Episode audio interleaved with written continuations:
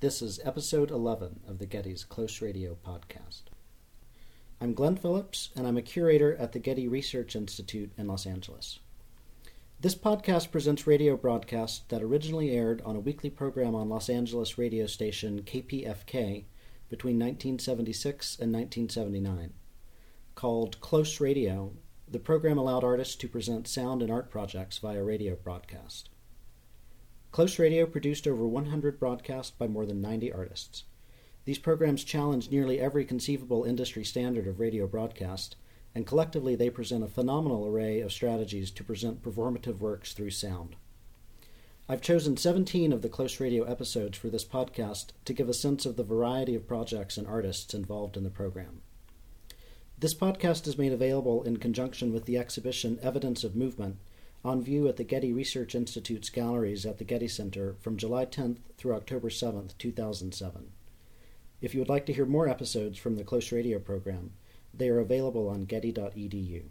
Just search for the exhibition Evidence of Movement. The Getty would like to thank all of the artists who have agreed to let us provide their original sound works in digital format online and in this podcast. We ask that listeners respect the integrity of the original works and the artists who created them. Please do not reproduce this content without permission from the artists. Enjoy the program.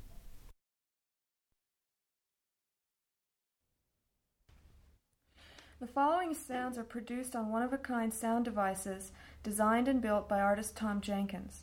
Each is used to produce a range of sounds without the intent of making music.